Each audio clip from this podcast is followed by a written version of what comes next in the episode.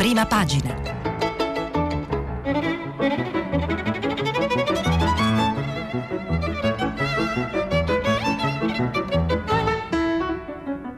Questa settimana i giornali sono letti e commentati da Sara Menafra, vice direttrice del quotidiano online Open. Per intervenire telefonate al numero verde 800 050 333. Sms e WhatsApp anche vocali al numero 335 56 34 296. Buongiorno, eccoci alla rassegna stampa. Vi ricordo che stiamo pubblicando i vostri messaggi sul sito di Radio 3 e che ne leggeremo alcuni e li commenteremo insieme nel corso del filo diretto. Dunque, i giornali oggi, manco a dirvelo, sono tutti dedicati alla squadra che ha presentato il premier incaricato Mario Draghi, eh, praticamente senza eccezioni. Eh, è stata appunto presentato ieri al Quirinale una squadra di governo. Vi leggo poi le, le diverse impostazioni in prima pagina e poi vedremo come al solito alcuni articoli.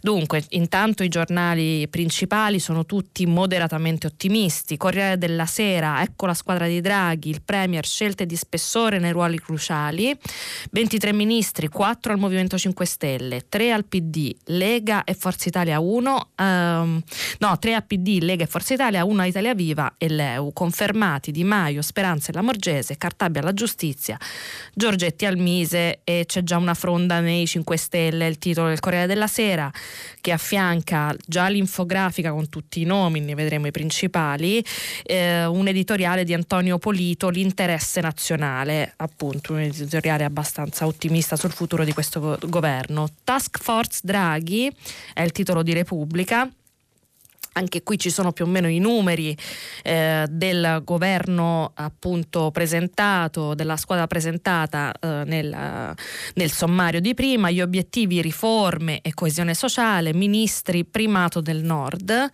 e eh, una squadra di rivali e il commento di Claudio Tito ehm, nel segno dell'equilibrio, quello di Stefano Folli, quindi appunto anche qui un'impostazione moderatamente ottimista.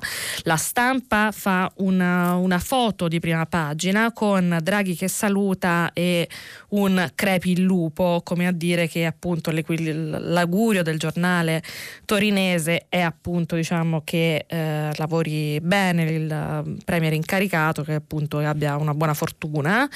Eh, l'impronta di Mattarella, Ugo Magri e il grande compromesso sono i due commenti.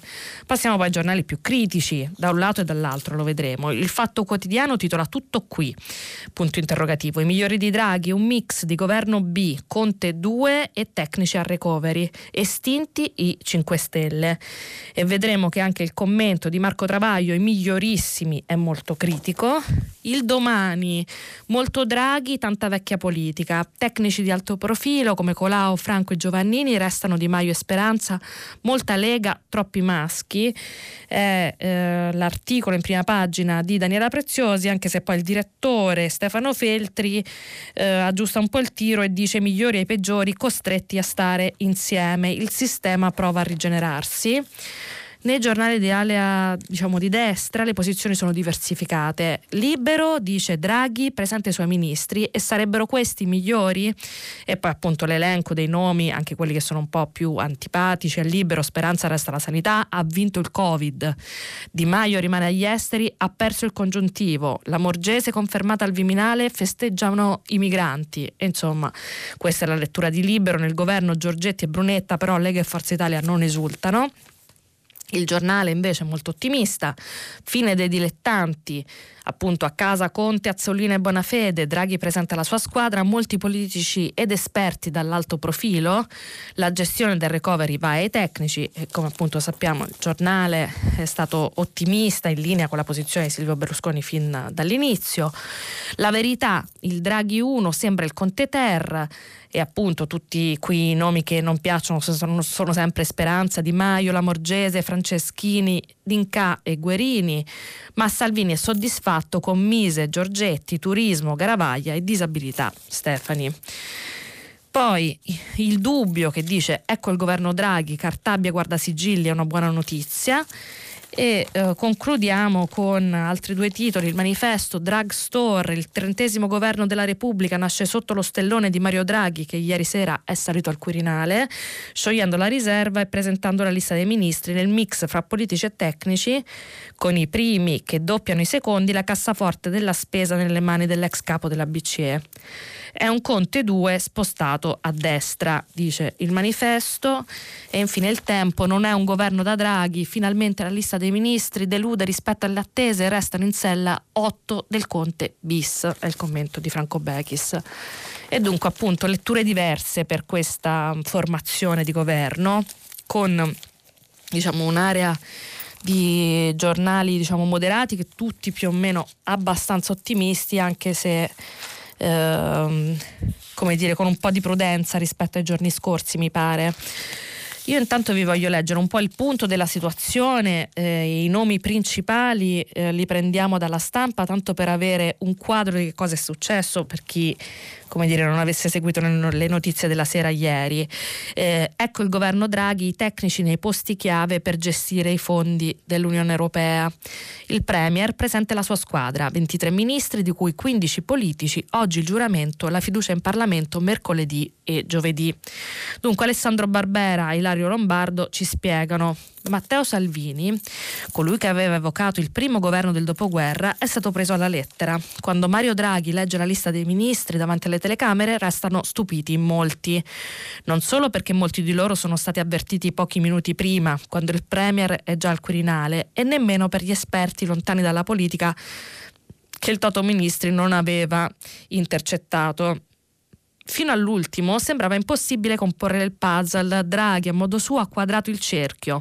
23 ministri, solo un terzo tecnici, un terzo donne, ben 9 parte dell'esecutivo uscente. L'ex governatore, malgrado i partiti, ha formato un governo di pacificazione post pandemia.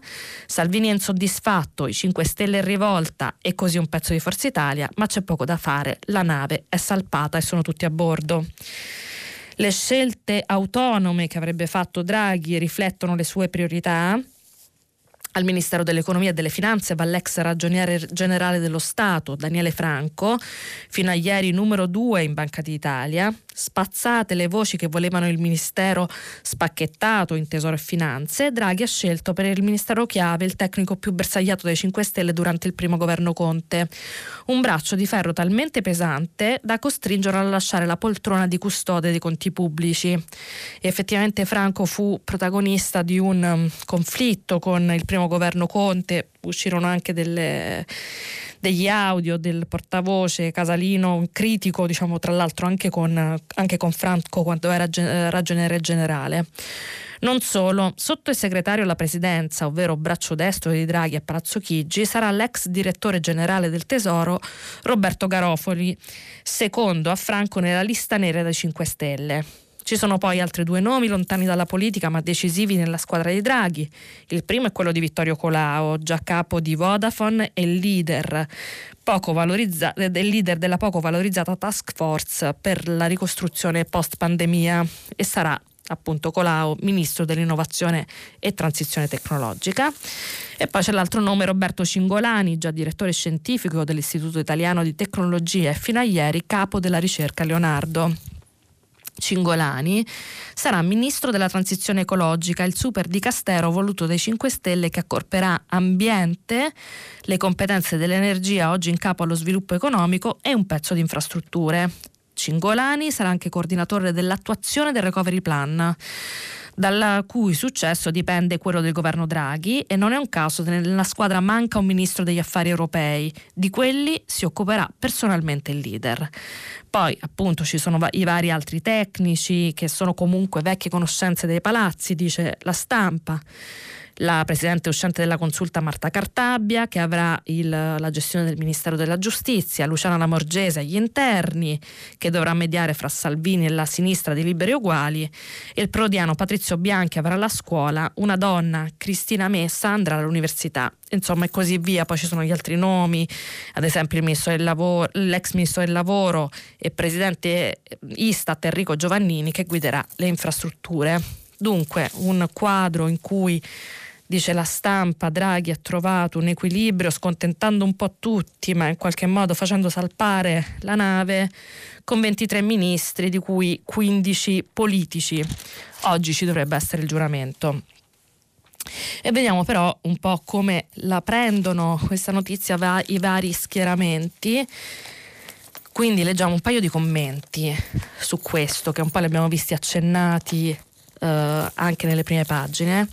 Libero abbiamo detto che è molto critico. Pietro Senaldi, più che una squadra di draghi, sembra uno zoo.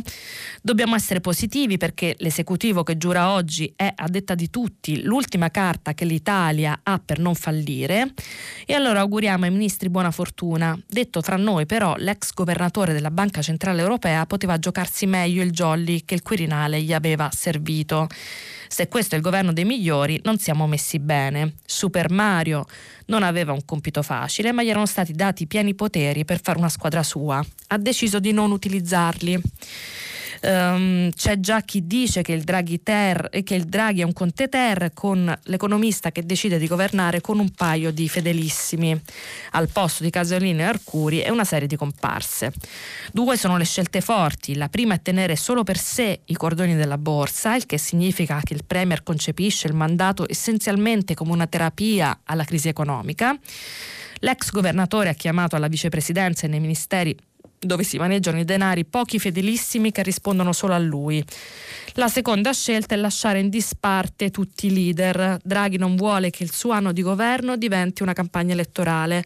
Non a caso anche Conte resta a bocca asciutta e l'unico big a mantenere il posto è Di Maio, ma, la, ma l'uomo ha la grande dote di non creare mai problemi che possano metterne in discussione la poltrona. Super Mario doveva mettere d'accordo il diavolo e l'acqua santa, comunisti e liberisti, giudici e avvocati, parassiti e lavoratori. Insomma, l'ammucchiata chiamata da Mattarella a sostenerlo ha provato a farlo distribuendo caramelle senza zucchero. Più che un governo di alto profilo è venuto fuori un minestrone.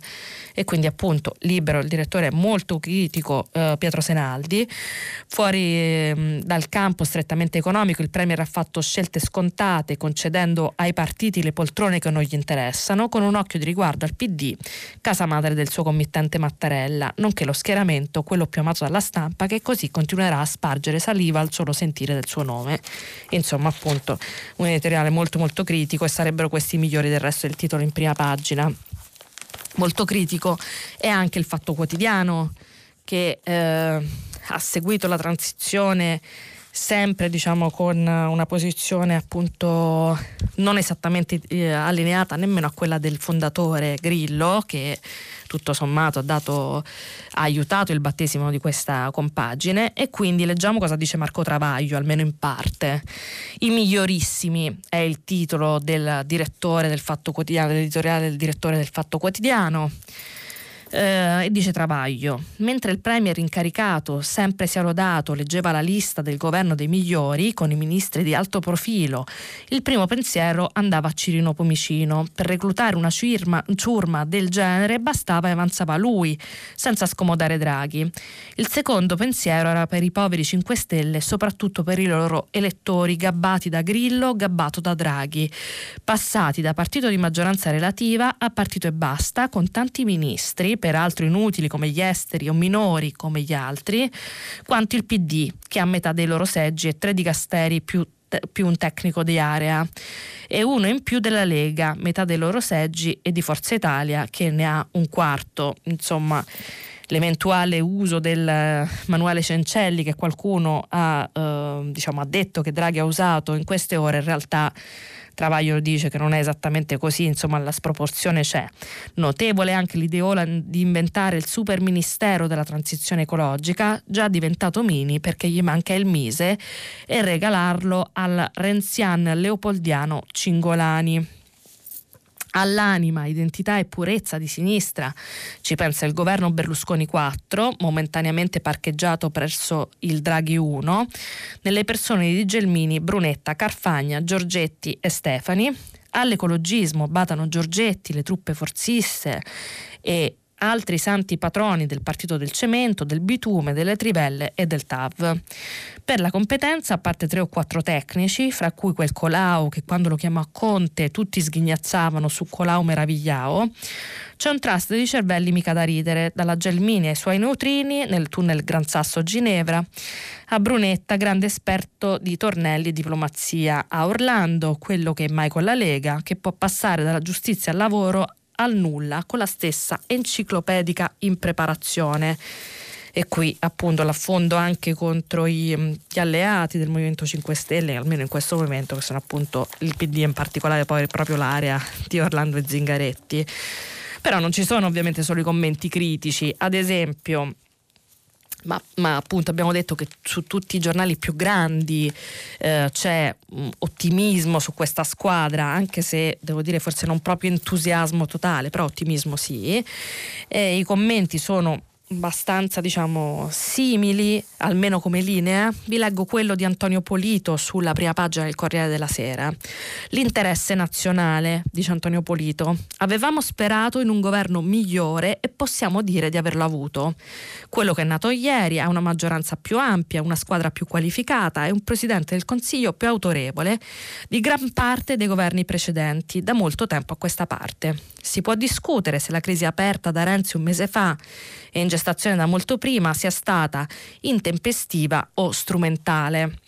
Ma oggi possiamo dire che non l'abbiamo sprecata e il merito è del presidente Mattarella che con una decisione solitaria e coraggiosa, quando tutto sembrava perso, ha dato l'incarico a Mario Draghi senza consultare prima nessuno dei leader politici, affidando al suo tentativo alla lettera e allo spirito della Costituzione, tornando allo Statuto. Draghi è riuscito nella sua missione con prudenza e realismo, introducendo uno stile nuovo di sobrietà e riservo, quasi marziano rispetto alle degenerazioni degli ultimi anni, ha fatto davvero il costruttore, dice Polito. Nel governo ha inserito figure di primissimo piano, due per tutti, Vittorio Colau, super manager il cui aiuto era stato prima sollecitato e poi messo da parte dal precedente premier, e L'altro è Roberto Cingolani, lo scienziato oggi più avanti in Italia sul fronte dell'innovazione. La nomina di un ex ragioniere dello Stato come Daniele Franco al Tesoro, dell'ex presidente della Corte Costituzionale Marta Cartabia alla Giustizia e del professor Giovannini alle Infrastrutture integrano un team tecnico di alto livello.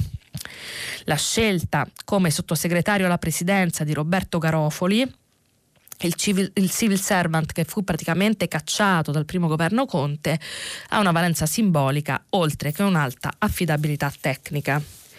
Quindi ehm, prosegue e poi conclude il commento di Antonio Polito, leggiamo appunto solo alcuni brani. Poco meno di nove anni fa Draghi pronunciò le tre parole whatever it takes che a giudizio unanime salvarono l'euro e con esso il nostro paese. Oggi lo stesso uomo si accinge a un'operazione che possiamo e dobbiamo tradurre in italiano a qualunque costo. Allora aveva dietro il, di sé il bazooka della Banca Centrale Europea che i mercati non, osano, non osarono sfidare. Oggi non è da meno, ha dietro di sé un paese che vuole farcela e che quando vuole ce la fa. Quindi appunto l'interesse nazionale per una sfida che fa tremare è il commento di Antonio Polito quanto sono contenti diciamo, i partiti che più hanno Uh, come dire, accolto con difficoltà questa transizione o comunque che sono stati poi decisivi per la nascita, ecco forse questa è la cosa più uh, importante da dire, quindi due estremi, da un lato la Lega e dall'altro il Movimento 5 Stelle è forse utile per capire com- dove andremo nei prossimi giorni. Dunque il Corriere della Sera intervista Matteo Salvini e vediamo cosa dice il leader. Fiero dei leghisti scelti dalla sicurezza alla salute faremo cambiare la rotta. Il segretario, se non ci fossimo noi, sarebbe un governo di sinistra e quindi appunto il leader della Lega dice a Marco Cremonesi sono davvero molto contento. Se in questo governo non ci fosse la Lega saremmo a guardare da fuori un governo di sinistra. Matteo Salvini ha saputo dal Presidente del Consiglio Mario Draghi quali fossero i ministri leghisti poco prima che il Premier salisse al colle.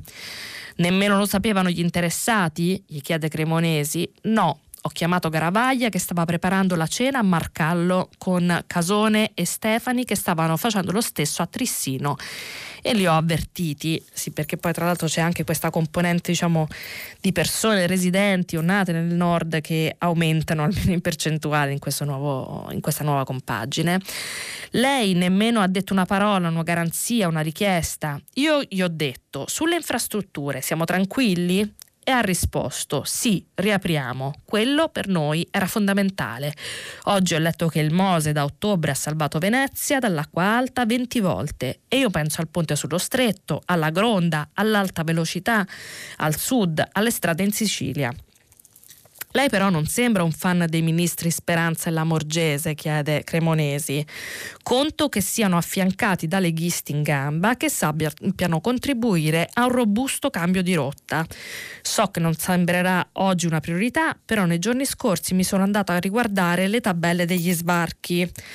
Nel 2019 11.000 arrivi, l'anno scorso 33.000, tre volte tanto. Una delle non molte cose che ho detto a Draghi è che a Lampedusa la musica deve cambiare.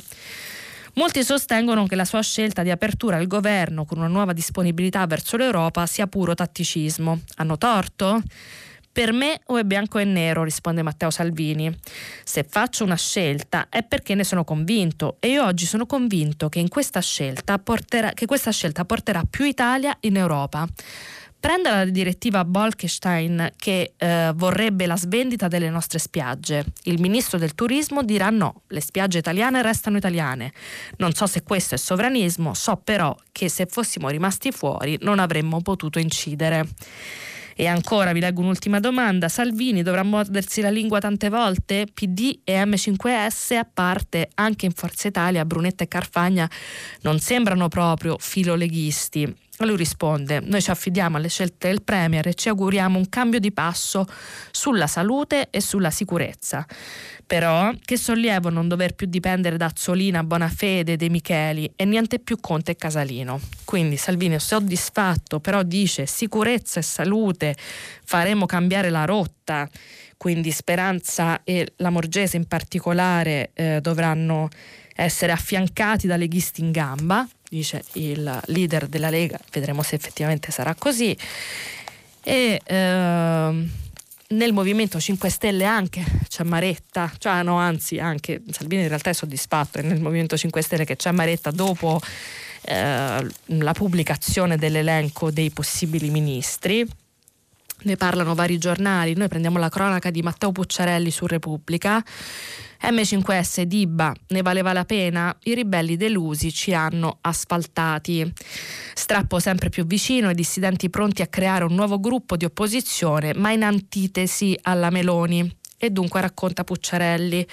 Ma che è sta roba? È uno dei primissimi commenti di un parlamentare insospettabile, un non oltranzista, insomma, alla lettura dei nomi e relative competenze dei ministri. Sarà il primo nelle tante chat degli eletti e lì dentro una specie di muro del pianto. Ormai da ex deluso Alessandro Di Battista commenta con quattro parole su Facebook, eh, seguite da 45.000 mi piace, è eh, un ve l'avevo detto, ne valeva la pena? È la frase che avrebbe pubblicato appunto sui social, che poi è quello che pensano tutti, per ora nessuno in chiaro, ma sono parecchie le cose che non vanno giù al Movimento 5 Stelle. I nomi dei ministri forzisti, quindi Gelmini, Brunetta, Carfagna, sono un salto indietro nel passato, quello del movimento in fasce, dell'antiberlusconismo fiero in stile popolo viola, da duri e puri. Giorgetti che soffia il mise a Patuanelli, e poi il super ministro alla transizione ecologica ha votato su Rousseau? La senatrice Barbara Lezzi è indignata. Il Ministero dell'Ambiente non sarà fuso con il Ministero dello Sviluppo Economico. Eh no, perché ricco Mise va alla Lega. Noi non abbiamo votato per questo sulla piattaforma Rousseau. In effetti eh, la costruzione di questo ministero quantomeno è, è, diversa dall'esempio francese che aveva fatto Grillo nel chiederlo, quello appunto dell'accorpamento col Mise. Quindi si parla della nascita di una costala dell'ex Movimento 5 Stelle di minoranza. La nascita, dice Pucciarelli su Repubblica, sarà da sinistra in antitesi a Giorgia Meloni. Almeno su questo i dissidenti sembrano avere le idee chiare Non so bene quel che faremo, dice la senatrice Bianca Laura Granato, però lasciare il monopolio dell'opposizione alla destra significa solo fargli un grande favore in termini di consenso. Per coagulare l'aria servirebbe, anche se da fuori, un Diba in grande spolvero, ma lui fa sapere di non averne voglia, anche perché ha lasciato il movimento, ma sembra più una di quelle storie tormentate in cui ci si lascia sapendo che prima o poi ci si riprende.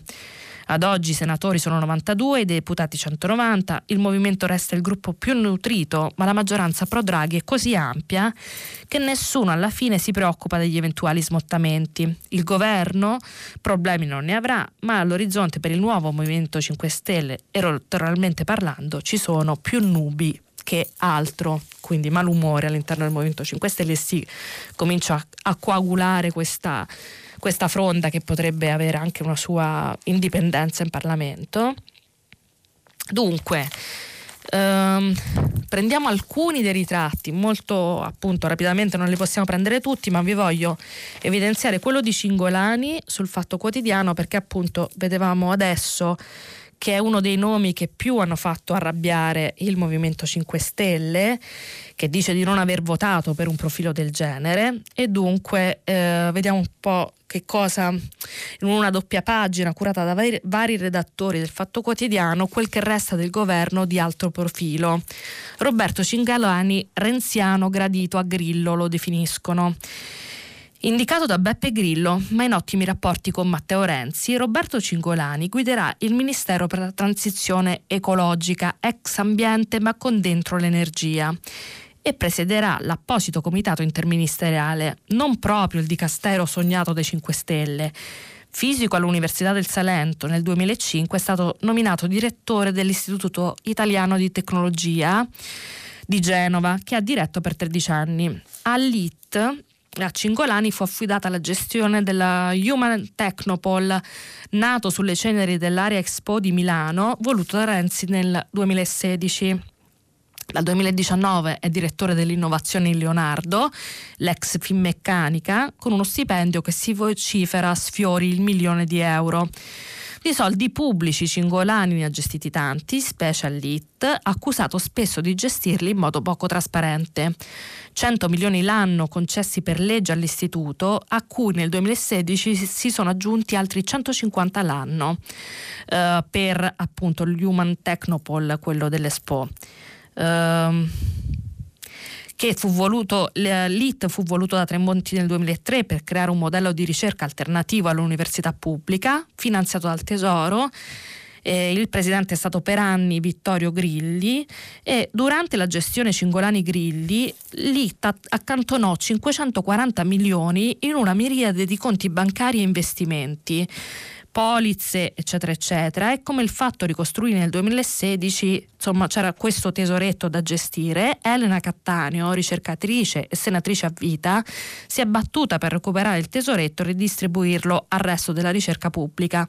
Nel 2017 la senatrice documentò un'intrusione nel suo profilo Wikipedia con modifiche alla sua biografia tese a screditarla ad opera dell'ufficio stampa dell'IT durante la direzione Cingolani. Insomma, una storia piena di tensioni, quella di, di Cingolani come mh, capo di un istituto di ricerca e da cui si capisce appunto il malumore del Movimento 5 Stelle. Ci sono però anche figure che piacciono, diciamo, all'interno di questo governo, almeno a secondo delle aree.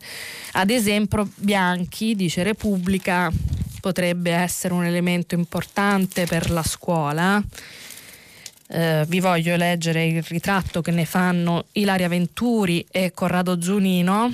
Bianchi chiedono l'aiuto di tutti per riaprire in sicurezza. L'ingegnere voluto da Azzolina nella task force per la ripresa post-Covid, fra i dossier sul suo tavolo la maturità, il precariato e gli studenti perduti. E dunque dicono Venturi e Zunino, il primo atto ordinario che lo attende l'esame di maturità lo reclama mezzo milione di diplomandi, ma un secondo dopo dovrà affrontare le emergenze dovute alla pandemia e strutturali il recupero degli studenti perduti, la vaccinazione dei docenti, le cattedre precarie. È quasi un ritorno in Viale Trastevere per Patrizio Bianchi, stavolta sulla poltrona più alta. Ad aprile fu chiamato dal ministra, dalla ministra Lucia Azzolina a guidare la task force di esperti per la riapertura della scuola chiusa dal virus. Ascoltò quel mondo, redasse un dossier che rimase per molti passaggi nel cassetto. Ora tocca a lui, archiviata l'era della ministra 5 Stelle. Era nell'aria, ci teneva, una bella testa pensante, la definizione tutta emiliana, che ha sempre risposto al richiamo del buon governo. Ha anche dato qualche dichiarazione a Repubblica Bianchi Tradito dall'emozione per l'incarico dice il mio primo pensiero è che la scuola debba essere nel cuore di tutti, soprattutto di quelli che non vanno a scuola, le persone davanti a tutto. Il primo atto? La scuola in sicurezza a partire dalla pandemia e a continuare dagli edifici. L'ho imparato eh, la notte del terremoto in Emilia, quell'esperienza sarà il mio riferimento sicurezza, con quello che aveva già chiesto nel dossier sulla ripartenza, 120.000 insegnanti da assumere. Bianchi è un prodiano, dice Repubblica, per convinzione e amicizia di lunga data con l'ex premier. Patrizio Bianchi viene da Ferrara dove ha fondato la facoltà di economia e guidato l'Ateneo da rettore fino al 2010 e dove è titolare della cattedra UNESCO Educazione, Crescita e Uguaglianza.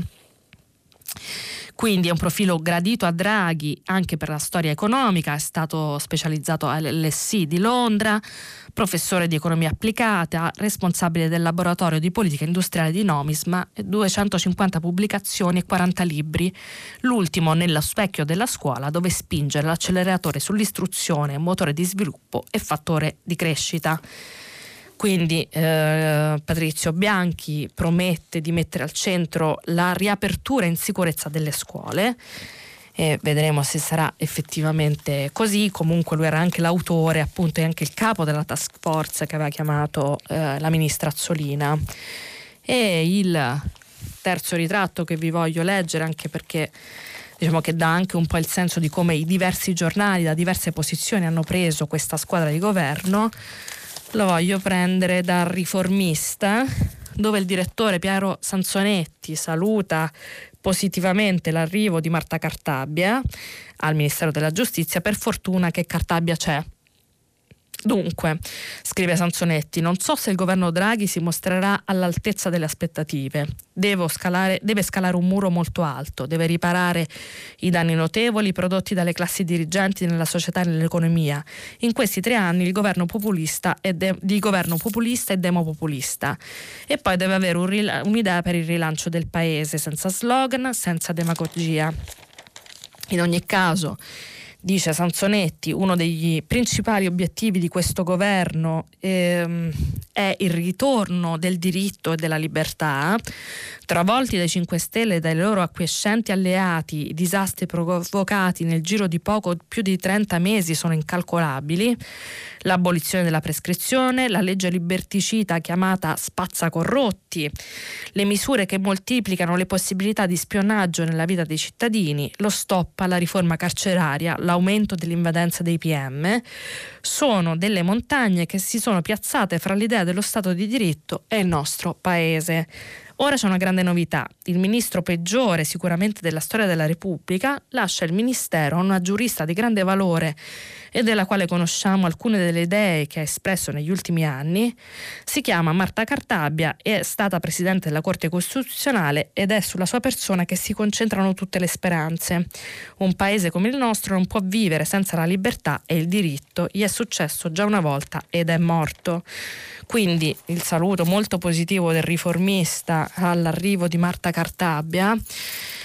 In realtà su alla compagine eh, diciamo che forma questo governo, inclusa proprio anche la ministra Cartabia, ci sono diverse letture sui giornali cartacei e online. E quindi l'ultima delle analisi di queste figure che vi voglio diciamo, mettere sul tavolo. Come avete visto le posizioni sono molto diverse, quindi abbiamo cercato di fare una, una carrellata fra diverse letture di questo governo. È quella che prendiamo da fanpage, eh, sito, il sito di informazione fanpage, che ehm, punta il dito sul fatto che Comunione e Liberazione tornerebbe a avere grande spazio con questo governo. Con Draghi anche Comunione e Liberazione torna al governo e mette appunto nell'elenco dei ministri più vicini a questa formazione culturale Cartabia, Giorgetti, Giovannini, Brunetta, Gelmini e Carfagna. L'articolo è di Roberta Covelli, ve ne leggo alcuni estratti. Mario Draghi ha sciolto la riserva appunto e comunicato la lista dei ministri. Tra questi c'è quello di Marta Cartabia, prima donna ad aver ricoperto la presidenza della Corte Costituzionale, a cui sarà affidato il Ministero della Giustizia. Stimata giurista accademica, ordinaria di diritto costituzionale, Cartabia è nota anche per una certa vicinanza al mondo di comunione e liberazione. Pare proprio questa l'antica novità del governo Draghi, la presenza sottesa ma costante di temi e persone vicine al movimento fondato da Don Giussani. Come l'autorevole guardasigilli, anche la nuova ministra dell'Università Cristina Maria Messa era stata accostata al movimento cattolico nel periodo della sua elezione a rettrice della Bicocca e sono diversi i nuovi ministri che frequentano l'annuale raduno dei Ciellini, a cominciare da Giancarlo Giorgetti fino a Enrico Giovannini, senza dimenticare Maria Stella Germini e, Mala, e Mara Carfagna.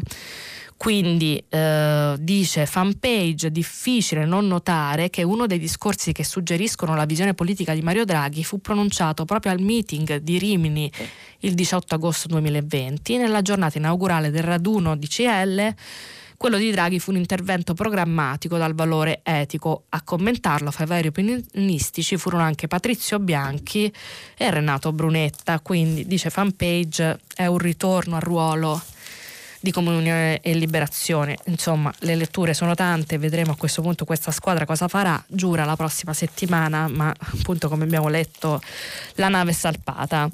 Io credo però che non possiamo dimenticare un po' di aggiornarci sulle novità che riguardano il coronavirus, che è sempre la principale emergenza oltre a quella economica nel nostro paese.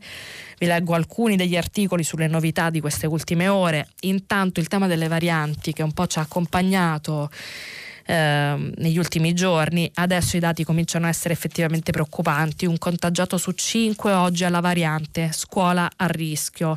L'allarme dell'Istituto Superiore di Sanità diventerà il virus prevalente.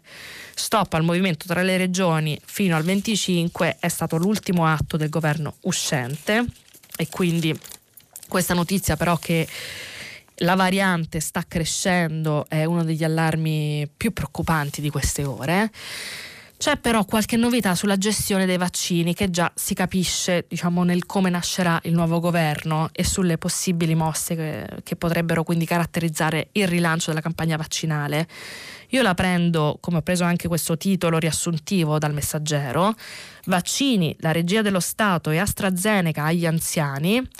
Speranza confermato, ma il piano cambierà un unico responsabile per limitare le regioni e quindi eh, dice appunto Mauro Evangelisti a pagina 11 del messaggero digitalizzazione, call center nazionale, potenziamento del personale, innalzamento a 65 anni dell'età limite per AstraZeneca, accelerazione sui vaccini agli insegnanti perché la scuola viene vista come una priorità soprattutto più dosi a disposizione, il presidente incaricato Mario Draghi durante le consultazioni ha ripetuto in più occasioni la priorità ora è velocizzare il piano vaccinale.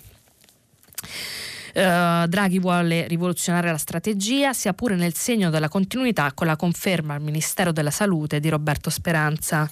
Il ruolo di Domenico Arcuri sarà ridimensionato, di certo ci sarà una regia nazionale, spiega ancora Evangelisti, ma l'insistenza con cui Draghi ha ripetuto che è necessario vaccinare tutto il personale scolastico impone anche una svolta sul fronte AstraZeneca. Malgrado il via libera anche ai più anziani da parte dell'OMS e di altre nazioni europee come Germania e Francia, l'Italia mantiene per ora un limite a 55 anni che ovviamente complica la possibilità di vaccinare tutti i professori. Ieri il, il, dirigente del settore prevenzione del Ministero della Salute, Gianni Rezza, ha confermato che nelle prossime ore si svolgerà un, un tavolo tecnico che affronterà questo tema. Se passerà la linea di autorizzare fino a 65 anni il vaccino AstraZeneca, la immunizzazione di massa nelle scuole diventerà più semplice. E quindi su questo si starebbe lavorando e anche perché nel mese di febbraio sono attese 1,2 milioni di dosi e nel secondo trimestre dovrebbero arrivarne 20 quindi eh, si potrebbe allargare l'uso di AstraZeneca. Vi segnalo anche che sempre il messaggero dice che il polo farmaceutico laziale sarebbe pronto a produrre il vaccino russo Sputnik. Ehm, c'è un dialogo con il centro di ricerca russo Gamaleya in forma molto riservata che sta andando avanti da diversi giorni. L'idea di produrre nel Lazio il vaccino Sputnik 5 sfruttando l'importante distretto industriale, sanitario e farmaceutico fra le province di Latina, Frosinone e Roma.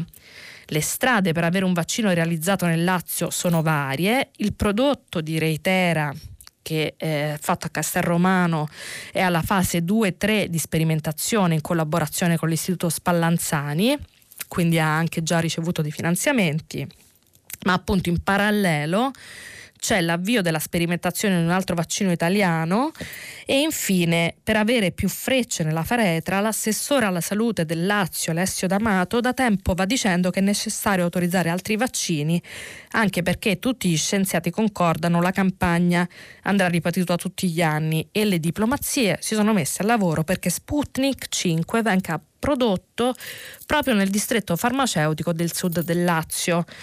Qui il messaggero spiega anche quali potrebbero essere le fabbriche a produrlo d'accordo con l'azienda russa Gamaleya, ma in ogni caso potrebbe essere un elemento interessante per rilanciare la campagna vaccinale. Ci prendiamo alcuni minuti per seguire uno dei temi che hanno caratterizzato questa settimana, molto densa di politica ma anche di emergenze sociali e quindi la stampa racconta che nel frattempo è morto di freddo uh, un, un, altro clochard a Torino, secondo morto di freddo in quattro giorni, il dramma dei clochard che scuote Torino. Ehm, lo racconta Massimiliano Peggio, la vittima era stata ricoverata per ipotermia. Ricoverato senza nome, anonimo PSGB 10 31 08 per la burocrazia sanitaria Radu Cimarruta eh, nato il 21 agosto del 64 in Romania era stato registrato così nei giorni scorsi nella banca dati del pronto soccorso del San Giovanni Bosco ospedale alla periferia nord di Torino Raccolto in strada dai soccorritori di un'ambulanza, ubriaco, mostrava i primi sintomi di ipotermia. Dopo un breve ricovero e una diagnosi di patologie legate all'abuso di alcol, era stato dimesso senza nome perché non era stato possibile identificarlo e appunto Radu era subito tornato nelle sue strade a pochi isolati dall'ospedale di fronte a un discount a chiedere l'elemosina e poi a dormire ubriaco sulle panchine in un piccolo parco urbano in mezzo a una fila ininterrotta di palazzoni. Ed è lì, la notte scorsa, in corso Taranto, a pochi passi da un supermercato Mercatò e da un cappetto di basket, che è morto, sopraffatto dal freddo. Una donna, passando lungo la cancellata del giardino, ha visto il suo corpo rannicchiato e ha chiamato soccorsi, c'era sullo spiazzo un rivolo di vino fuoriuscito dalla confezione di cartone, sul lato quasi ai margini del prato erboso una borsa della spesa e insomma Radu Cirimbuta era morto. Due storie, la sua e quella che avevamo letto a inizio settimana di Mostafa Aint Bella, originario del Marocco, pure lui morto a Torino, eh, oggi sollevano non poca indignazione nella città dei santi sociali, come ricorda spesso l'arcivescovo vescovo di Torino Cesare Nosiglia perché questi senza tetto sono morti dopo le polemiche per le parole del comandante della polizia municipale Emiliano Bezzon sui presunti lucri tuffaldini di chi chiede l'elemosina di fronte ai negozi del centro di via Roma con l'invito a non dare più soldi. Se non beccano nulla accetteranno le nostre soluzioni di assistenza.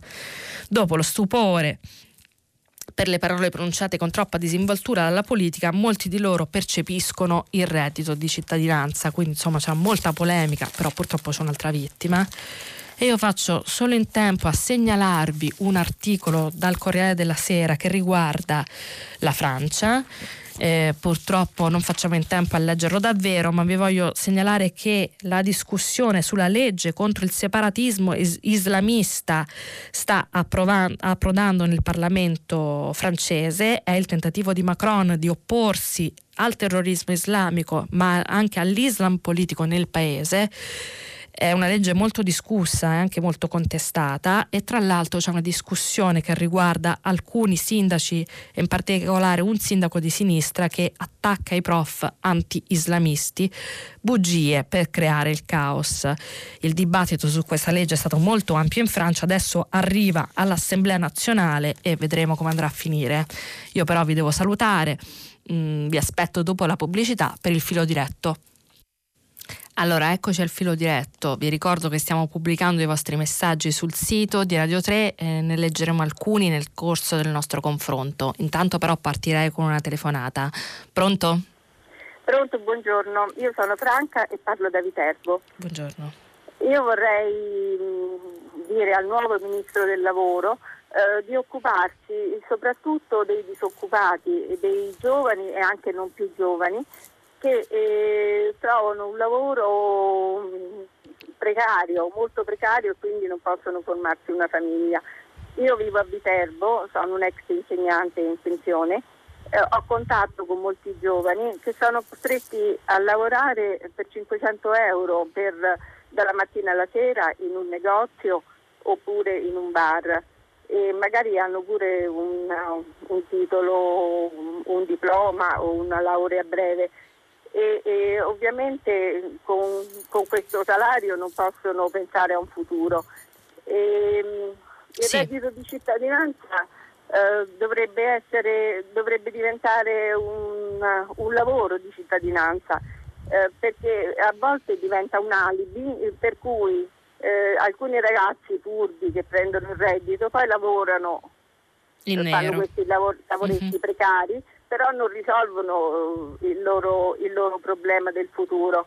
E ok, Franca, provo. Questo è il mio, il mio augurio, diciamo, al nuovo governo. È un bel augurio, Franca, e, eh, nel senso che sicuramente il ministro Orlando eh, avrà un compito molto complicato come ministro del lavoro, secondo me, tanto più che in una compagine politica che spazia molto, che quindi ha idee anche diciamo, di come affrontare l'integrazione diciamo, e, e come combattere la disoccupazione secondo me molto molto diverse, nel senso che mh, prendiamo ad esempio le posizioni di Forza Italia o ad esempio di Renato Brunetta, ecco, sono molto più basate sull'idea no, di libero mercato che sceglie, che quindi alloca poi risorse e eventuali posti di lavoro.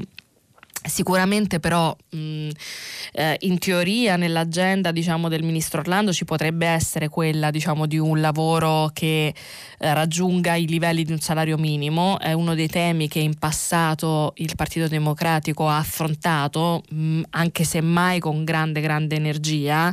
Eh, sicuramente il tema diciamo, dei lavoratori poveri si sta diventando numericamente in Italia sempre più importante, quindi lei ha perfettamente ragione a sottolinearlo. al di là dire, della sua esperienza che lo vede con, diciamo, lo tocca con mano, i numeri di questa emergenza economica e anche i numeri del, della crisi Covid ci dicono che i lavoratori poveri, quindi quelli che non arrivano alla sussistenza pur lavorando, sono in costante aumento in Italia e quindi questa sarebbe una delle emergenze da affrontare. Indubbiamente vedremo se con questa appunto compagine politica il ministro Orlando sarà in grado di farlo, ma sicuramente raccogliamo e rilanciamo il suo appello. Un'altra telefonata, pronto? Eh, pronto, sono Guglielmo eh, da Napoli. Buongiorno. bentornata, dottoressa Menafra. Grazie. Giornalista non ideologica, quindi eh, le volevo sottoporre eh, questa domanda alla luce della composizione della compagine governativa di ieri. Eh, emerge un mix tra eh, eccessivo tecnicismo e eh, manuale Cencelli per soddisfare gli appetiti della politica. Io sì. uh, faccio, pur non essendo un elettore dei 5 Stelle perché sono un astensionista da anni, comunque ho fatto una riflessione anche sulla scorta delle parole del, del passionario di Battista. È convenuto a un movimento che comunque rappresenta la prima forza eh, parlamentare sia al Senato sia alla Camera entrare in un governo che ha uno sbilanciamento a destra, vista la presenza di La Lega e di Forza Italia, con una spaccatura all'interno e soprattutto una frattura con il proprio elettorato che adesso deluso chiaramente non rivoterà i 5 Stelle e sarà una spina nel fianco del governo Draghi. Mentre il governo Conte aveva una spina nel palazzo, il governo Draghi rischia di avere una spina fuori dal palazzo, perché chi intercetterà questo malcontento di un esercito diciamo, di tante persone, le, le, di, sì, di persone di fra- che hanno le fragilità economiche che si sono rappresentate nel Movimento 5 Stelle, chi lo intercetterà? A sinistra c'è completamente un vuoto, certamente non lo intercetterà il Partito Democratico. Io mi domando se non si creano le premesse per una bomba sociale. Guglielmo, provo dunque a risponderle. Intanto mi sembra di capire, anche guardando i giornali, ma insomma circolava questo sentimento anche ieri che una parte del movimento, anche la parte del Movimento 5 Stelle che ha sostenuto eh, diciamo, il sì a questo governo, almeno diciamo, senza nomi, come leggevamo nella cronaca di Matteo Pucciarelli su Repubblica, comunque effettivamente non è molto soddisfatta della, della compagine che poi è stata scelta. Il commento di Marco Travaglio sul mm, eh, sul Fatto Quotidiano anche da, da questa impressione dell'area diciamo più eh, una volta si chiamava l'area ortodossa, adesso non saprei esattamente come chiamarla, comunque sicuramente c'è una parte del Movimento 5 Stelle che in questa idea non si, non si riconosce. Effettivamente per loro è un bel cambiamento, cioè un cambiamento molto drastico e il Ministero della Transizione Ecologica, lo diceva Barbara Lezzi, ma in effetti è molto diverso questo Ministero dal Ministero di cui ha parlato Grillo chiamando il Movimento 5 Stelle al voto, non solo perché non c'è lo sviluppo economico, la figura scelta non è sicuramente la figura di un ambientalista, insomma eh, anche l'unico elemento diciamo, che avevano messo come discriminante non è esattamente quello che loro avevano chiesto. Vedremo a questo punto che cosa succederà e sicuramente c'è un problema sì, di, di una parte della anche della compagine sociale o di quelli che hanno partecipato al voto, dall'ultimo voto che esce da questo governo poco rappresentata. Forse è lì che va a parare la fronda all'interno del Movimento 5 Stelle. Eh, si dice che alcuni vogliano staccarsi e creare appunto un'area che guarderebbe a questo punto più a sinistra, eh, diciamo come opposizione al governo, di cui farebbero parte un po' i critici del Movimento 5 Stelle. Vedremo se lo faranno davvero, anche se appunto c'è anche molta prudenza da questo punto di vista, ad esempio appunto lo stesso Di Battista pare che non voglia mettersi a capo di quest'area. Sicuramente un problema di rappresentanza diciamo della vecchia anima del Movimento 5 Stelle c'è, cioè quello che nasce oggi eh, sostenuto dagli attuali 5 Stelle è un governo molto diverso e comunque diciamo rispecchia poco le origini, ma non solo le origini, anche la compagine diciamo, che ha portato il Movimento 5 Stelle con così tanti parlamentari in Parlamento oggi.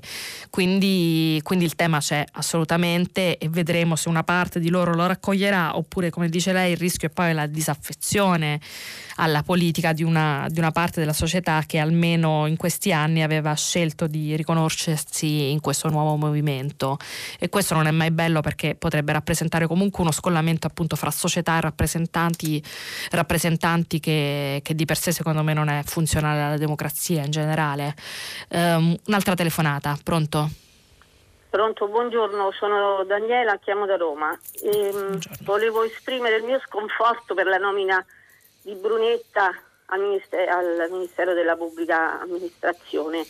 E, guardi, io sono una pubblica impiegata che in quest'ultimo anno ha, ha lavorato 40 giorni in tutto in smart working e 8-10 ore al giorno a ritmi frenetici e so che però non, non, per tutti è stato così, ma non mi aspetto, e lo trovo questo ingiusto, ma non mi aspetto Bru- che Brunetta migliori le mie condizioni di lavoro e quelli di, de- degli impiegati che, che lavorano come si deve, come si deve lavorare.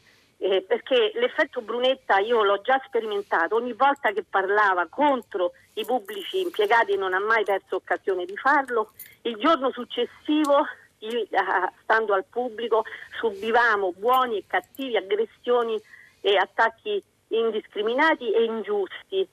E, e, Sì, eh, scusi, ma no, no, non si preoccupi, ho capito. Sì, io, sì. io mi aspetto che, la, che, il pubblico impiego sia, sia riorga, che, in, che, nel pubblico impiego il lavoro venga riorganizzato, che venga, che venga incrementata la formazione oltre che il rigore. E non penso che Brunetta, che ha mirato solamente a, a favorire la privatizzazione e a.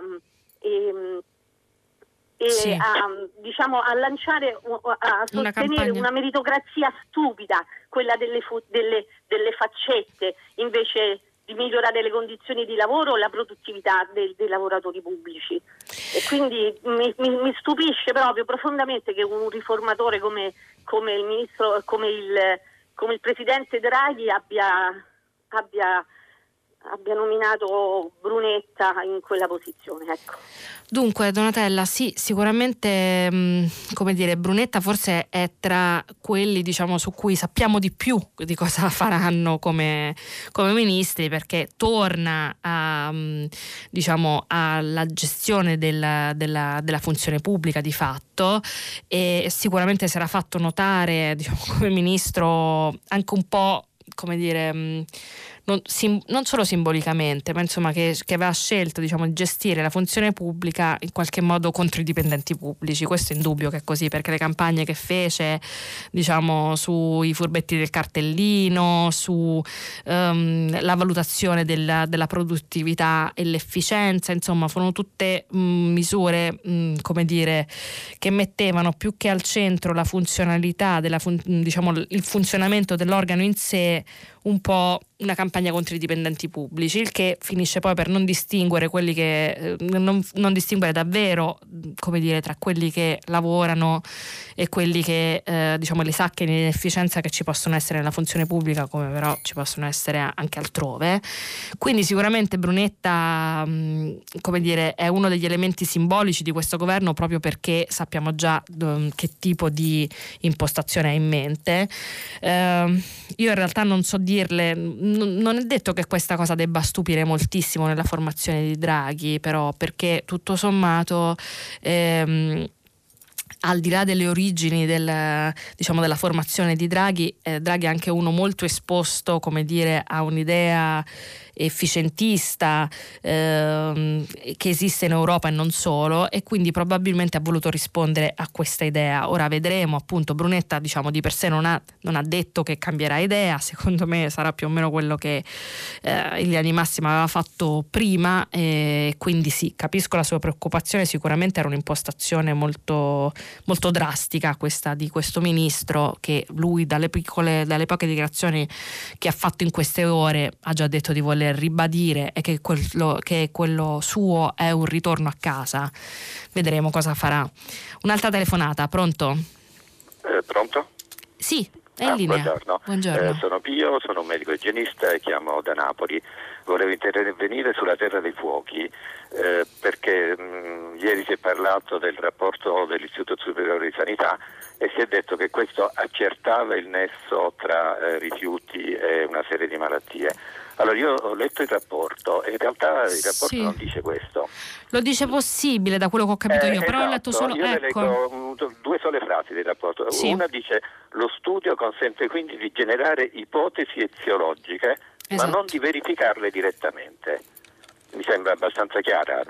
Assolutamente, lei ha ragione, era, la mia era una sintesi sì. insomma, giornalistica. No, ma non era lei, guardi, io ho apprezzato moltissimo la sua conduzione, e un po' t- tutti i giornali hanno intitolato così e di patria, ma la cosa eh, su cui volevo attirare l'attenzione è questa che il, la ricerca che hanno fatto, eh, sta scritto proprio la ricerca, questa cosa, tutti gli indicatori di rischio sono stati elaborati non aggiustati per l'indice di deprivazione che significa che vicino alle discariche ovviamente non ci abitano i ricchi, ci abitano i poveri e noi sappiamo che i poveri sono quelle persone appunto che più facilmente si ammalano.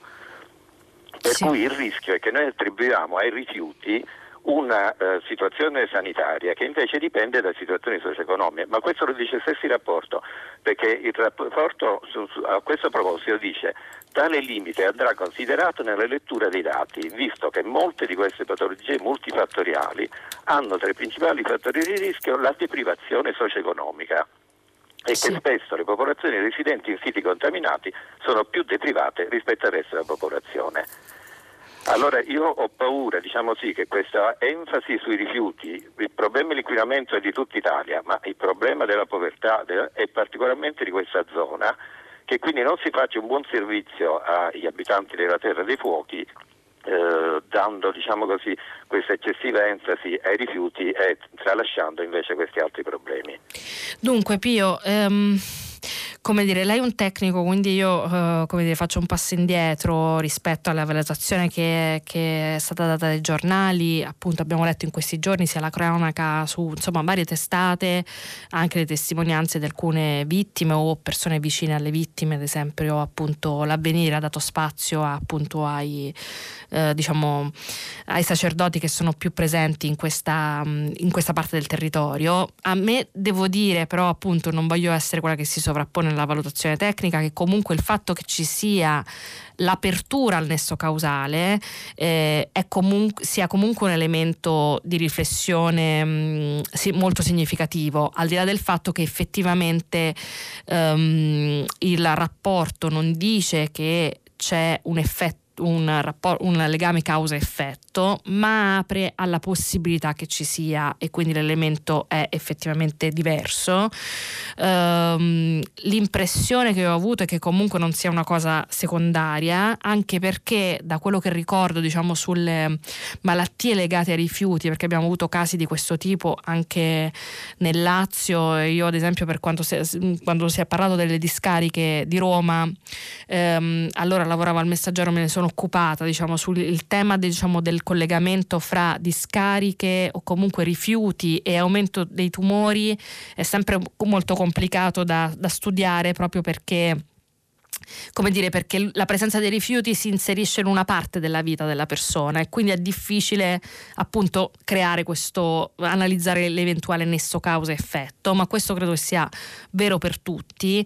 Io ho l'impressione che comunque l'apertura che ha fatto l'Istituto Superiore di Sanità sul fatto che questo collegamento sia possibile, proprio perché in generale è molto complicato provarlo, non sia banale.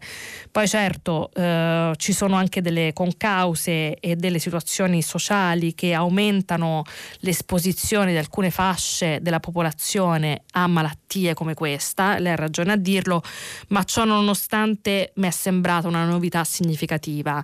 Eh, non sono del tutto una tecnica, appunto me ne sono occupata solo in alcuni parti, eh, per cui comunque grazie per la sua segnalazione, ma appunto le, le torno a dire secondo me comunque non è proprio un fatto banale il fatto che l'Istituto Superiore di Sanità abbia detto una cosa del genere. Um, un'altra telefonata, pronto? Pronto? Eh, buongiorno. Buongiorno. Pronto? Buongiorno, sono Lillo Cerami da Petrovia Sottana, provincia di Palermo, quindi dalla Sicilia, quindi dal, dal sud.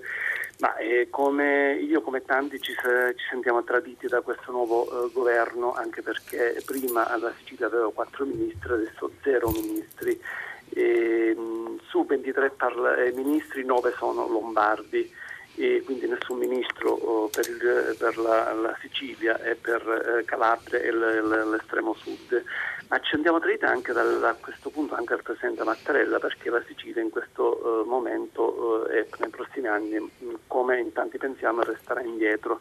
Resterà indietro perché è indietro da tantissimi anni eh, molti non sanno come è ridotta eh, il meridione della Sicilia senza viabilità, senza linea ferrata, senza sanità e questo l'abbiamo appurato anche nel, nel eh, pandemia con posti letti di rianimazione. Cioè, secondo lei, Lillo, però eh, è necessario essere siciliano per capire i problemi della Sicilia? Non, diciamo, non, non, non, potrebbe essere comunque un ministro che non viene da lì a occuparsene no, davvero? No, perché chi, chi diciamo, conosce la terra, la nostra terra, sa dove un Giorgetti, faccio un esempio per lo sviluppo economico, sicuramente avrà poco interesse per la Sicilia e per il meridione eh, questa è una delle, delle cose che mi, viene, che mi, viene, in mente, uh-huh. è così insomma perché bisogna viverla eh, nella Sicilia e il meridione, non c'è nessun eh, calabrese tra i ministri e questo diciamo ci sentiamo traditi e non è cambiato niente, anzi ha peggiorato. Un'altra cosa volevo accennare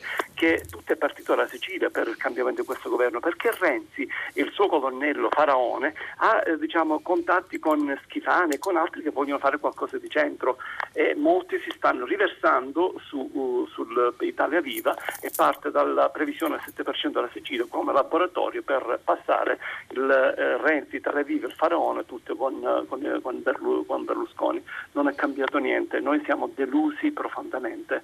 Eh, Dunque Lillo, Dunque, ehm, come dire, io in generale penso, forse spero che non si debba eh, diciamo, provenire da un singolo territorio per potersene occupare, ehm, almeno questo è il mio augurio. Sicuramente questo è un governo spostato a nord da tanti punti di vista, questo non ce lo possiamo negare, tant'è vero che anche nelle domande che si facevano a Matteo Salvini, eh, il giornalista cremonesi che lo intervistava, gli ha detto ma ehm, non è che, che, Draghi ha pensato a voi come una Lega Nord, cioè diciamo come la vecchia Lega, proprio perché tutte le scelte diciamo, affidate alla Lega sono spostate verso il nord del paese.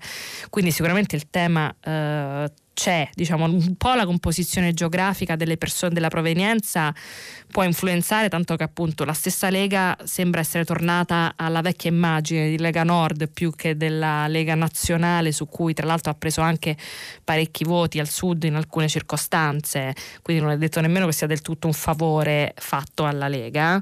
E Mm, mi auguro che la Sicilia diciamo, non diventi di per sé un territorio dire, dimenticato perché non c'è nessun ministro che proviene da lì, ehm, però certo gli interessi eh, più che altro secondo me l'impressione diciamo, per cui potrebbe esserci uno spostamento sugli interessi diciamo, del nord Italia è anche un po' perché ehm, sembra essere una compagine governativa più diciamo, più attenta alla, allo sviluppo economico e quindi alla spinta diciamo, industriale, di avanzamento, di rilancio dell'economia, quindi dei tessuti produttivi, cioè dei territori produttivi che già esistono, che alle emergenze sociali.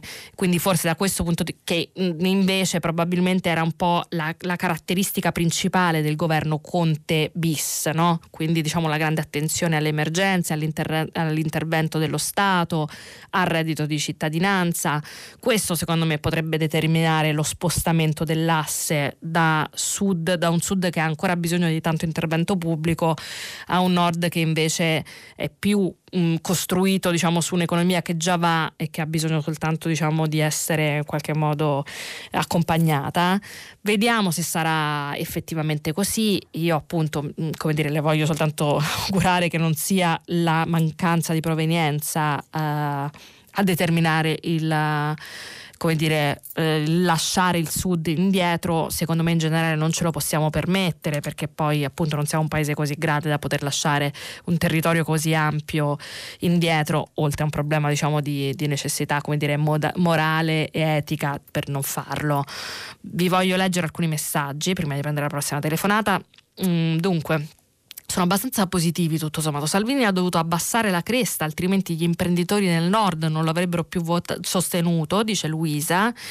Eh, Travaglio non è credibile, credo, però qui ci sono un po' problemi di battitura, vale anche per Senaldi, possibile che il narcisismo ottuso anti-Renzi ad oltranza di parte eh, debba sempre prevalere fra questi giornalisti? Un saluto, un soffio primaverile di ragionevole speranza da Uranio, Tuscania tutti, e dico tutti, coloro che mettono piede alla Corte Costituzionale diventano presidenti. Smettiamo di dire che Cartabia ha il merito di essere lo Stato, troviamole altri meriti. È invece un messaggio eh, non firmato che ci è arrivato. Intanto un'altra telefonata. Pronto? Eh, salve, sono Alessandra. Eh, chiamo da Faenza dove viveva anche una delle ultime donne che è stata, che è stata massacrata. Sì. Eh, io volevo esprimere la mia delusione nei confronti della rappresentanza di questo governo, cioè della mancata rappresentanza femminile. Cioè, ancora una volta le donne mh, mm, non, non vengono considerate e questo in un momento cioè, dove i dati Istat ci parlano di una disoccupazione femminile mostruosa, mostruosa, non c'è un altro termine dove continuano ad essere ammassate le donne, la violenza contro le donne persiste E però ancora cioè, si, sembra che non ci si ponga il problema, no? si continua ad andare avanti con questo sistema patriarcale che non porta da nessuna parte. Cioè, sì. Veramente la, la, mia impressione è che, che, siamo una specie di, di nave in mezzo a un mare in tempesta che viaggia con metà dei suoi motori. Cioè, ma ce la possiamo fare? Secondo me no, non, non ne veniamo fuori finché non si capisce la necessità di, di, delle differenze di genere, cioè di porre, di porre, rimedio a quelle che sono delle, delle questioni anche strutturali, ma soltanto se esiste una rappresentanza femminile, partendo dal governo e scendere giù a tutti i livelli, cosa che in Italia manca in maniera drammatica. Dunque Alessandra, eh sì, secondo me il tema, eh, il tema della disoccupazione giovanile, eh, femminile e dell'aumento diciamo, dei, dei, problemi appunto, economici anche legati al lavoro, eh, in quest, ah, soprattutto in quest'ultimo anno, è un elemento centrale. Tra l'altro si inserisce diciamo, in una crisi mai risolta. Tra l'altro, appunto, ieri abbiamo purtroppo soltanto visto nella titolazione il fatto che c'è il settimanale Left che ha dedicato uno speciale a questo e quindi a, diciamo, a una delle conseguenze più importanti del, del, coronavirus che si è accanito in particolare sulle, sulle donne, almeno dal punto di vista del lavoro. E, ehm, per quanto riguarda la presenza femminile al governo, um, come dire, secondo me sì sarebbe stato un, un, segnale importante che ci fossero più donne o quantomeno che fossero i ruoli più decisivi, eh, soprattutto sul piano economico, cioè forse è lì che una maggiore sensibilità diciamo, di chi ha un percorso, come dire, di chi mm, eh, non facciamone diciamo una... Uh, appunto come diceva Lillo prima da Palermo, quindi il siciliano che, che, si occupa della Sicilia, non è per forza automaticamente così, però è chiaro che se diciamo uh, fossero donne a occuparsi di alcune tematiche probabilmente ci sarebbe una maggiore attenzione. Quindi secondo me al di là dei numeri forse il problema è anche come dire che quando si tratta di temi più decisivi, eh, soprattutto sul piano economico, di sviluppo e del lavoro, eccetera, non sono state appunto scelte figure femminili. Questo potrebbe essere un problema, anche se secondo me, le devo dire, Alessandra, non è, non è nemmeno diciamo, vero per forza il contrario, cioè non è ehm, per, mm, come dire, automaticamente così. Non è detto che una donna in un ministero importante che si occupa di economia o di lavoro riesca a portare queste tematiche, anche se eh, può aiutare diciamo, la cosa, non è un semplice automatismo. In generale però la tematica del lavoro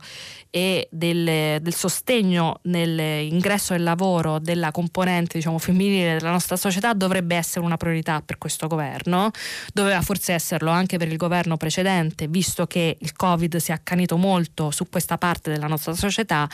Vediamo se al di là dei nomi saranno questi appunto ministri uomini a occuparsene, però sicuramente l'emergenza c'è e tra l'altro in, mh, mm, come dire, incide su tutto lo sviluppo economico del paese, sicuramente sicuramente non soltanto su quello appunto femminile, ma il fatto che ci sia un'economia così arretrata da questo punto di vista è davvero un freno per l'Italia. Quindi davvero, davvero se ne dovrebbero occupare tutti. Speriamo che lo facciano. Eh, un'altra telefonata. Pronto? pronto? Sì, scusi, pronto. Sì, buongiorno, sono Enrico da Rodano, Milano. Eh, io mi riferisco, oh, ieri ho sentito Ezio Mauro che parlava sarebbe opportuno che la politica si desse in questo momento di pausa una eh, eh, rivoluzione praticamente, cioè toccare que- quei parti della Costituzione che riguarda il, sistema di governo. No? In che modo? Mauro, prego? In che modo? Appunto, cioè bisogna rivedere alcune su, mh, parti della Costituzione italiana che prevede per esempio eh, di, il Parlamento in due eh, sezioni, si prevede la proporzionale, eccetera, eccetera, no? come adesso. Io ritengo che i politici adesso non si metteranno mai d'accordo per fare una cosa di questo genere, quindi penso che appunto i giornalisti, pensatori, filosofi, ex sindaci, eccetera, dovrebbero mettere insieme un po' di costituzionalisti, possibilmente qualcuno anche straniero, per rivedere la Costituzione e fare una specie di governamento no? uh-huh. diverso da quello di adesso. Ad esempio, che gli elettori vengano chiamati a eleggere un governo, non un presidente solo, ma un governo totale. Il, candidato si presenta con la sua squadra e il suo governo, i ministri sarebbero eletti e quindi non ci sarebbe più pericolo di rimpatti. Il, il Parlamento dovrebbe essere monocamerale e dovrebbe esserci rappresentanti del territorio e non mandare una maremmana a fare il rappresentante dei tirolesi italiani, ad esempio, no? uh-huh. e, e, ancora se si può fare qualche passo in avanti, siccome è dimostrato cosa che si sapeva fin dai tempi dei tempi che uno non vale uno, non si capisce perché a votare si devono votare tutti uguali. Ho capito Enrico. Dunque, provo un po' a dirle la mia perché in realtà le devo dire la verità, forse questo accordo fra giornalisti che dice lei, io non so se sia tanto possibile perché io stessa alcune delle cose che lei ha proposto mh, non le condivido, cioè secondo me uno dei principi della democrazia purtroppo al di là dello slogan è effettivamente diciamo, l'universalità del voto, e come del resto di per sé sovrapporre il potere, diciamo la rappresentanza politica politica con il potere esecutivo non è detto che sia un bene, nel senso che questo sarebbe quella che eh, Zagrebelski chiamava la dittatura della maggioranza. Eh, che in realtà, mh, mm, come dire, eh, può sembrare lì per lì una soluzione a tutti i nostri problemi, ma dobbiamo sempre ricordare che, eh, come dire, che, che, scelga soltanto uno o comunque due di eh, tre di cinque componenti, lasciando indietro le ragioni degli altri due, non è detto che sia di per sé un bene per lo sviluppo di un paese. Quindi, come dire, quando si tratta di riforma della Costituzione, in realtà realtà si va sempre diciamo, a um, giocare su terreni in realtà molto delicati. Io penso che eh, se proprio c'è un'emergenza da... Um, da risolvere da questo punto di vista sia più un problema di scollamento fra la politica reale e la società, cioè, cioè, mi sembra che ci sia un problema di, di sfiducia fra queste due componenti, eh, non riguarda soltanto l'Italia, c'è un, prov- un, problema di crisi della rappresentanza della, della, democrazia secondo me in tutti i paesi occidentali, l'abbiamo visto negli Stati Uniti, l'abbiamo visto, lo vediamo secondo me molto bene in Francia, eh, dove mm, come dire, dopo la rivolta dei gilet gialli ha parlato, ha comunque posto il tema di una parte della società che si sente esclusa dalle decisioni e secondo me anche questa idea italiana in cui quando c'è un problema bisogna sempre scegliere un tecnico che lo risolva, come dire, dimostra che non abbiamo grande fiducia nella, nella, negli strumenti della democrazia. Ehm, quindi, che dire, possiamo provare a parlarne, ma non è detto che saremo d'accordo. Già io e lei non lo siamo, non so se sarei d'accordo con, con Ezio Mauro perché non ho sentito il suo intervento. E, riflettiamo sicuramente, ma le soluzioni possono essere davvero molto diverse. Un'altra telefonata Uh, dunque, vi leggo qualche messaggio. Tutti, e dico tutti, uh, no, no, scusate, questo l'ho letto. Renzi ha l'incommensurabile merito di averci liberato dal senza offese Rocco Casalinato Conte e dalle incapacità giallorosse che ci portavano dritti al disastro. Purtroppo nel governo Draghi ci sono residui non esaltanti del Conte 2, dice Luciano. Uh, Brunetta alla pubblica amministrazione, abbiamo avuto anche una telefonata su questa, pensionato, ex pubblico dipendente sono basito.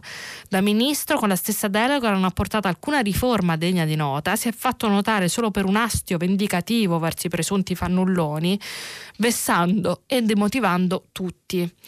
Poi un altro messaggio, a questo punto mi aspetto che i 5 Stelle sfiducino il nuovo governo, è proprio il momento giusto. Esce Renzi, ci rientra Berlusconi ehm, e Salvini, facciamo le elezioni così li facciamo fidanzare ufficialmente. Adesso non tocca al movimento fare il responsabile e il bene del paese e mandare a casa questo governo dei corrotti, neologismo ispirato dal manuale Cencelli della filologia. Dunque il messaggio di Franco eh, da Panama eh, non l'ho capito del tutto, però dice elezioni subito e quindi appunto i 5 Stelle devono sfiduciare il nuovo governo. Un'altra telefonata, pronto? Sì, buongiorno, eh, sono Diana, chiamo da Palermo. Buongiorno. Buongiorno, intanto bentornata in trasmissione. Grazie. Non vi perdo mai, mi, eh, piace moltissimo. E volevo fare un intervento proprio sul ponte, eh, riguardo al ponte sullo stretto, perché ho sentito che il nuovo ministro delle infrastrutture, perdonate se non ricordo eh, il nome chi sia, eh, ha dichiarato... Cioè, Gio- Giovannini. Giovannini, ecco, ha dichiarato, bene, ci penseremo, penseremo eh, alla TAV, penseremo al ponte sullo stretto. E io inorridisco perché queste sono memorie berlusconiane e a volte e mi viene di pensare a quel film degli zombie a volte ritornano da presente. Qua bisogna pensare alle infrastrutture, al doppio binario per arrivare a Messina, all'autostrada Salerno-Reggio Calabria dal lato Calabria. Perché parliamo ancora di questo ponte? Io sono sicura che si fa, se si fa un sondaggio qui nessuno lo, lo vuole. Pura demagogia non voglio arrivare a dire che i ministri so, non ci sono ministri del sud, calabresi o siciliani, anche se comprendo diciamo, la posizione del mio concittadino che era intervenuto prima. Però dico, questa storia del ponte sullo stretto veramente mi creda, dottoressa, io ho paura e non rischio, cioè io spero che non comincino mai questi lavori, sarebbe una devastazione, a parte che non ha mai chiuso la società che si doveva occupare degli studi per sì. cui sono ancora soldi sperperati lì e quindi c'è un danno economico e un possibile danno ecologico. Mi fermo qua, Vorrei... cioè, i mostri tipo Brunetta che tornano anche loro, ha devastato la scuola e torna anche lui. Eh, Provo a risponderle, Liana. Dunque, ehm, intanto sì, ho sentito parlare di questa cosa del ponte sullo stretto. Io devo dire che secondo me in realtà questo governo difficilmente potrà mettere mano a un progetto di questo tipo. Quindi, da questo punto di vista, al di là della valutazione, mh, secondo me non potrà essere fra le priorità del, del, governo che nasce ora. Intanto perché, ad esempio, tutti i finanziamenti sul, del Recovery Fund non vanno nella direzione di progetti progetti strutturali così ampi, ma vanno nel, nel, nella direzione di come dire, di aiutare la rinascita diciamo, economica del paese, dei paesi cost- diciamo, colpiti dal Covid, con la necessità di assorbire rapidamente le risorse che ci verranno date. Ecco, il ponte sullo stretto è proprio la classica cosa, come diceva anche lei, in cui abbiamo dimostrato una pessima capacità di assorbimento delle risorse, tanto che appunto abbiamo ancora soldi persi nella progettazione del ponte che non sono stati, diciamo che vengono di fatto sperperati e che continuano a essere persi. Um, L'Europa questa cosa diciamo in generale la sa, ma non per forza soltanto dell'Italia e ha chiesto che ogni progetto che verrà presentato dimostri subito quanta capacità di assorbimento abbiamo. E quindi intanto la voglio tranquillizzare su questo. Vediamo che cosa faranno. Il ponte di per sé, se si inserisce appunto in una regione in cui si viaggia su un solo binario, non aiuta molto, anzi su questo sono d'accordo con lei. un'altra telefonata. Pronto?